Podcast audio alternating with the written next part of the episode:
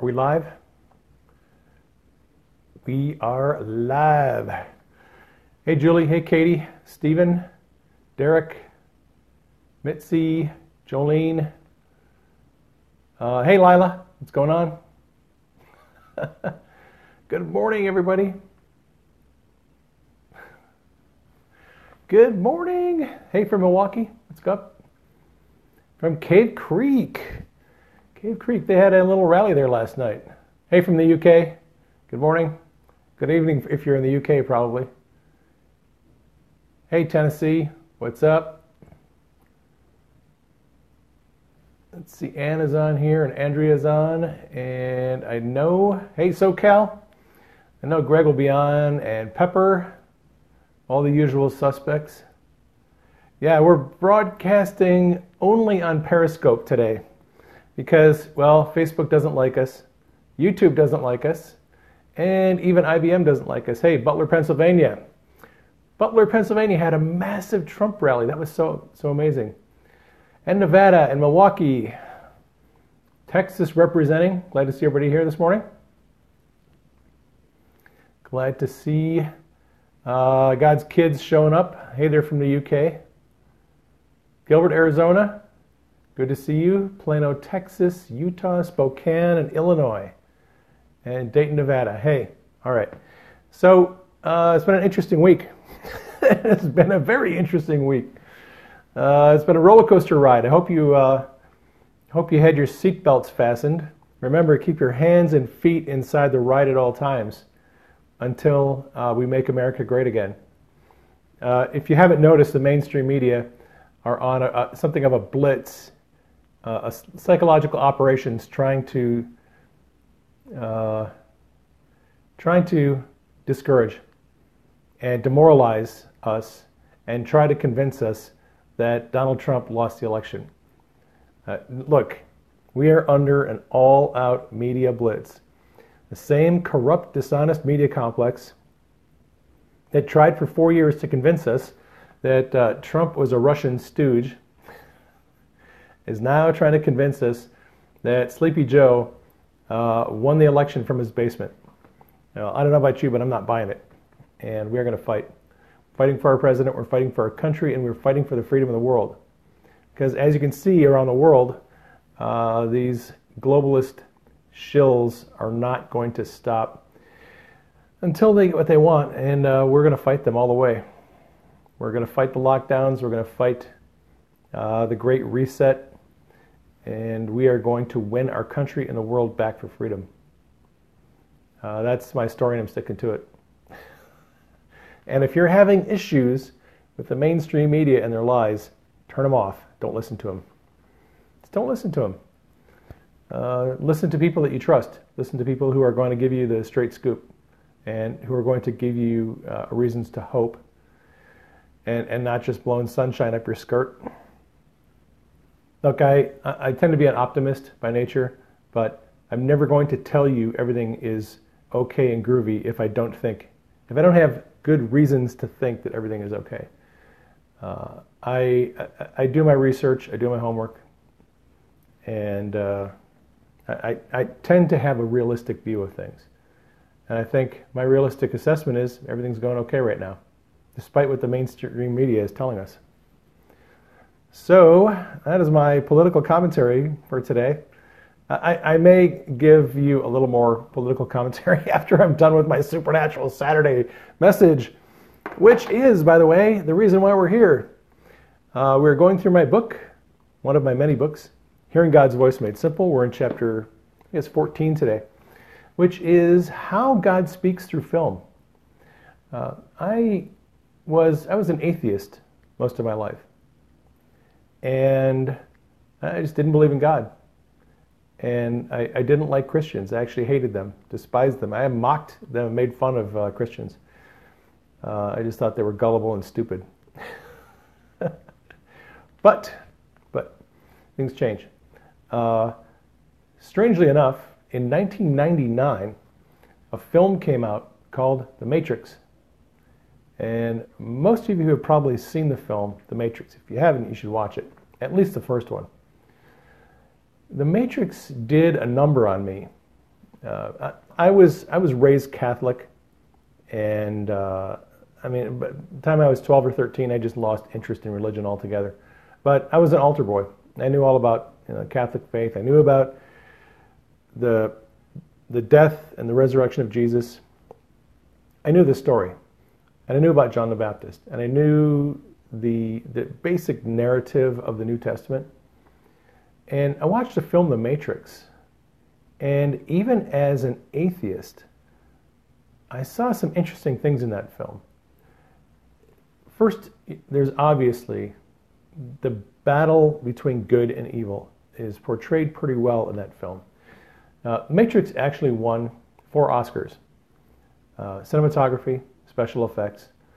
The Matrix is a well written film. I'm a, I'm a big time critic of writing, of screenplays. I hate films that are predictable or that have a trite, uh, not very impactful, uh, a message that isn't transformational. Let me give you an example. Uh, I watched a film, Contact, Jodie Foster and James Woods. It's a really good movie. Overall, it was a good film. The ending sucked. I, I hated the ending. It was it was a for the most part it was it was a fairly well written film. I mean Matthew McConaughey's character was pretty flat, uh, and his and not that believable. But James Woods really showed up and, uh, and demonstrated his acting ability in that film. So did Jodie Foster. The story was interesting, actually, somewhat uh, follows the. Uh, if you if you're familiar with uh, Project Looking Glass, well, that device that spins around that they use in the film Contact is somewhat similar to Project Looking Glass. And I will cover that in a future broadcast. I'm not going to talk too much about that. But the film Contact, for me, the, the disappointment was the ending. The ending was, was trite. It, it wasn't transformational. And to me, it was disappointing. Now, uh, I, I've written a novel, and I'm going to write uh, a lot more novels. I have a lot more books that I want to write, including a science fiction trilogy. And I plan to write some transformational science fiction. Transformational. I believe that literature should be transformational. When you get done reading a novel, it should impact you, it should transform your way of thinking. That's what good film and good literature should do. Now, the film The Matrix, go back to that. The Matrix was a transformational film it forever transformed the way our entire culture views uh, the way in which life is lived out on this planet. A lot of people looked at that plot line of, well, okay, human beings are essentially uh, batteries, and this, this, uh, I guess you'd call it a cyber deep state, is using people for energy for heat and electrical energy to keep their system going. It proposed the idea that mankind is essentially slaves. And that is a very, uh, it's, a, it's a very scary proposition if you propose it as a real situation. And if you take that, that metaphor and apply it to what we're seeing today, it has a lot of practical application.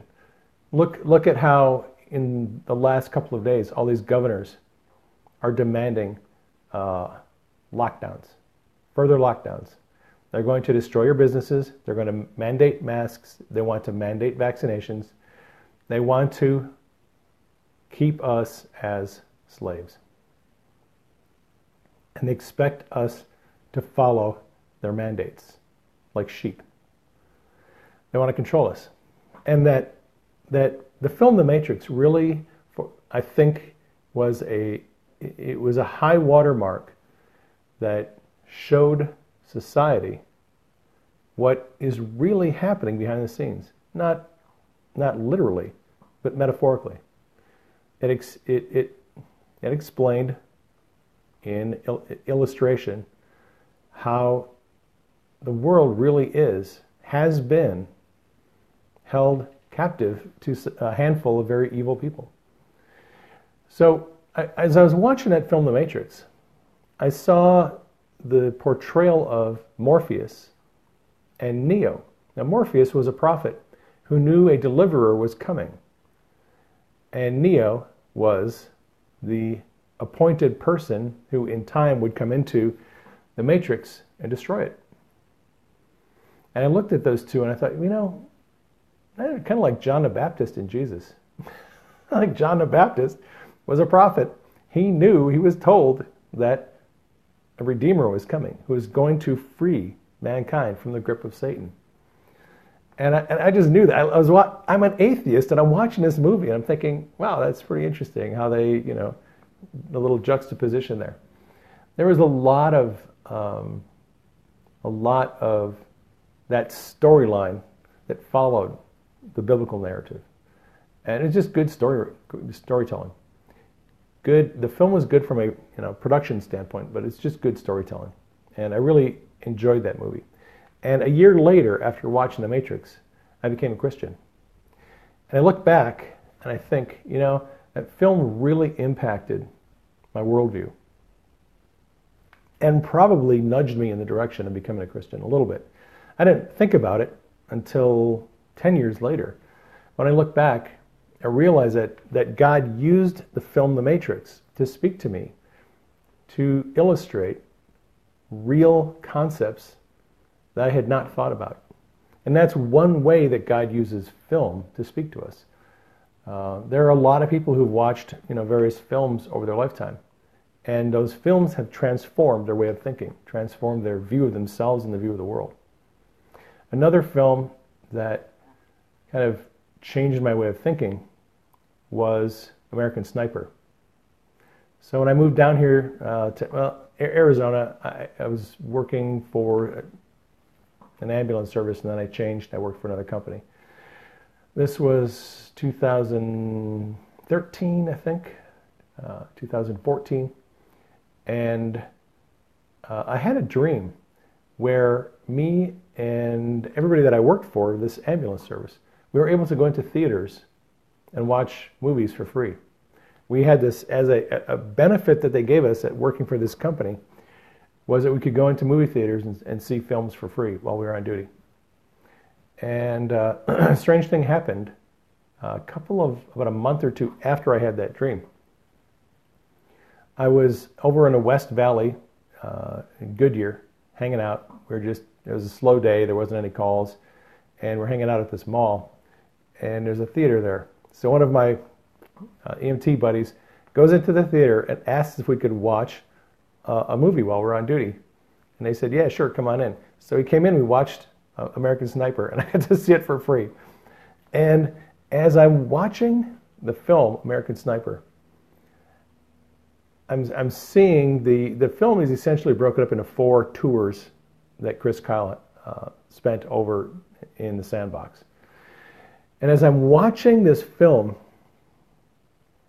God is bringing back to my memory all these dreams that I had over the last, over the previous 10 years. Well, probably not 10 years, probably since 2008. So about eight, eh, seven years. Anyway, I'm having all these dreams. They're coming back to me.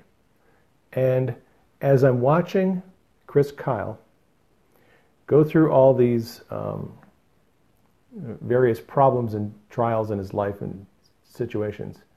These dreams are coming back to me, and God is pointing out in each scene of the film how a dream that I had portrayed uh, spiritual warfare. Basically, what I got out of the film American Sniper was that in the same way that special forces operate at a very high level of proficiency in, in actual military warfare. God was showing me that Christians are supposed to act in a similar way to Navy SEALs or any other special forces.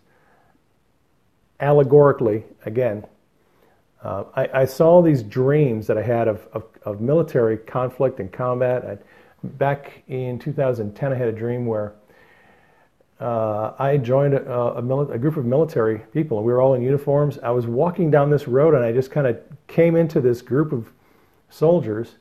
And I, all of a sudden, boom, I had on a soldier's uniform. And we went into a building and we were talking and planning and strategizing. And outside, I could see a bunch of, there was other soldiers, a group of them. They were doing a kind of a military, um, it was like a Broadway production of a song called M1. And there was all these people dancing, rifles, doing all this uh, crazy stuff. And I've had a lot of dreams over the years where I saw myself as a soldier and I saw um, military themes. And in this film, American Sniper, God just basically unraveled all these dreams and showed me that uh, the life of a soldier in the military is very similar to the life of a Christian, spiritual warfare. So I actually wrote a book, and it's only available on Kindle, and it's called American Sniper. Uh, and and it, it talks about, I, I, I, the book is broken into four sections, the four tours that Chris Kyle did. And then I weave into there the dreams that I had where God illustrated aspects of spiritual warfare. Uh, we are in a war.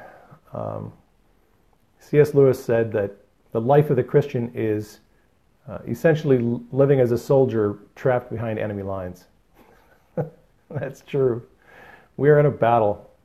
We're in a non-stop battle against the, the kingdom of darkness. It never stops.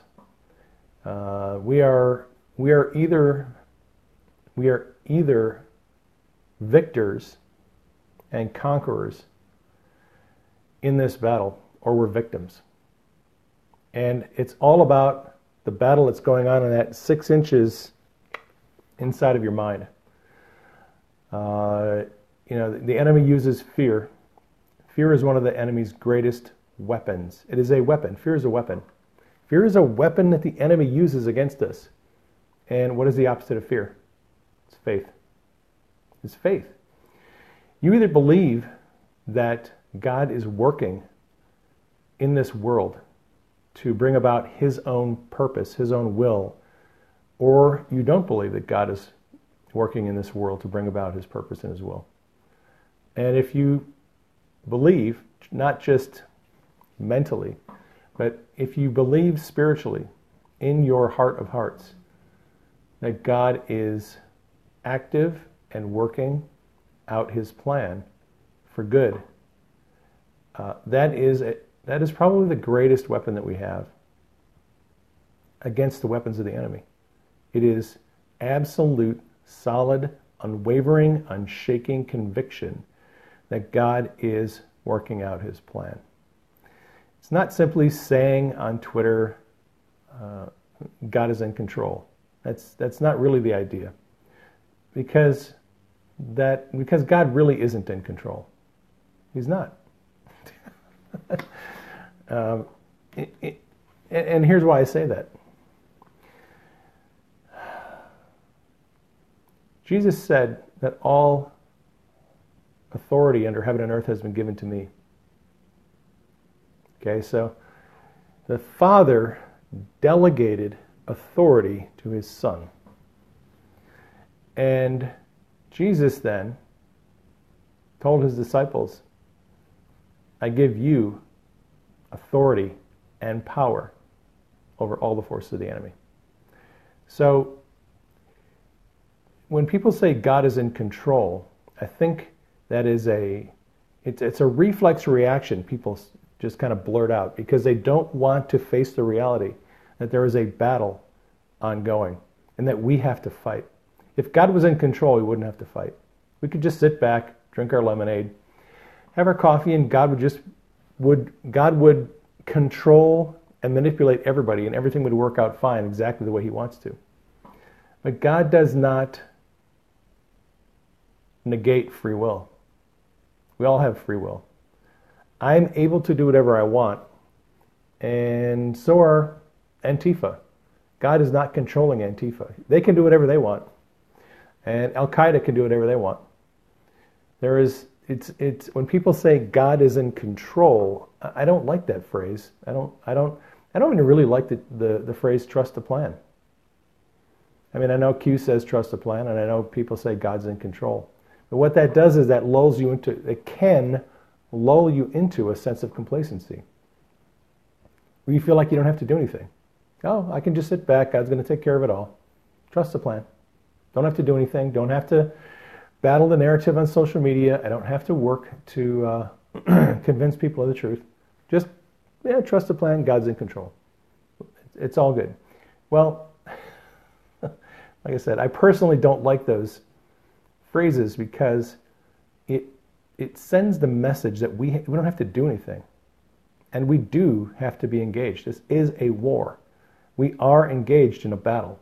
We need to fight every day. If President Trump is going to be successful in his bid to stay in the White House and to drain the swamp and to defeat darkness, it is going to require us to help him. we don't get to sit back and do nothing. We need to be engaged on the field of battle. On social media, with our friends and family, we need to be fighting every single day. I think when Q says trust the plan, he's simply saying, look, there are good people that are in positions of power and they have a plan and they're working out that plan. But that plan largely involves motivating us to be active, to do our own research, to think for ourselves and trust ourselves, and be on social media to combat the fake narrative of the media. so, in a sense, trust the plan means trust yourself. It means, oh, looks like uh, Nate Kane just went live. uh, and when, when people say God is in control, just remember you have free will. And if we do not exercise our free will and fight the good fight and battle every day on social media, and in love and patience, talk to our friends and relatives and help them see the truth, then the enemy wins. The enemy is going to win if we don't do our part. We have as much responsibility as anyone. Uh, God is in control, but He left us in charge. trust the plan, but also trust yourself. They're not mutually exclusive. All right. Uh, hang on. Let me get my glasses on here and see if any questions I can answer. All right.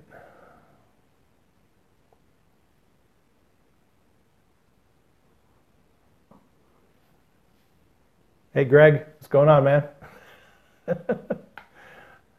I can see. All right. I think I have. Uh, I think I've exhausted. I don't want to beat a dead horse. I usually have a 20 minute message, and I don't want to go 21 minutes if I only have 20 minutes of a message. So I know you've got things to do this weekend. I certainly have things to do. Uh, just want to let you know that all of your prayers over the last couple of weeks have really helped us. It has been stressful. I have not slept very well. Uh, but I'm very encouraged. And a lot of the encouragement I get comes from your positive messages on social media and your prayers. I wouldn't be in this good of a frame of mind if it wasn't for your prayers. Same for Denise. We need you to keep praying for us. We'll keep leading to the best of our ability, but we need you to keep us in prayer. All right, that is my message for today.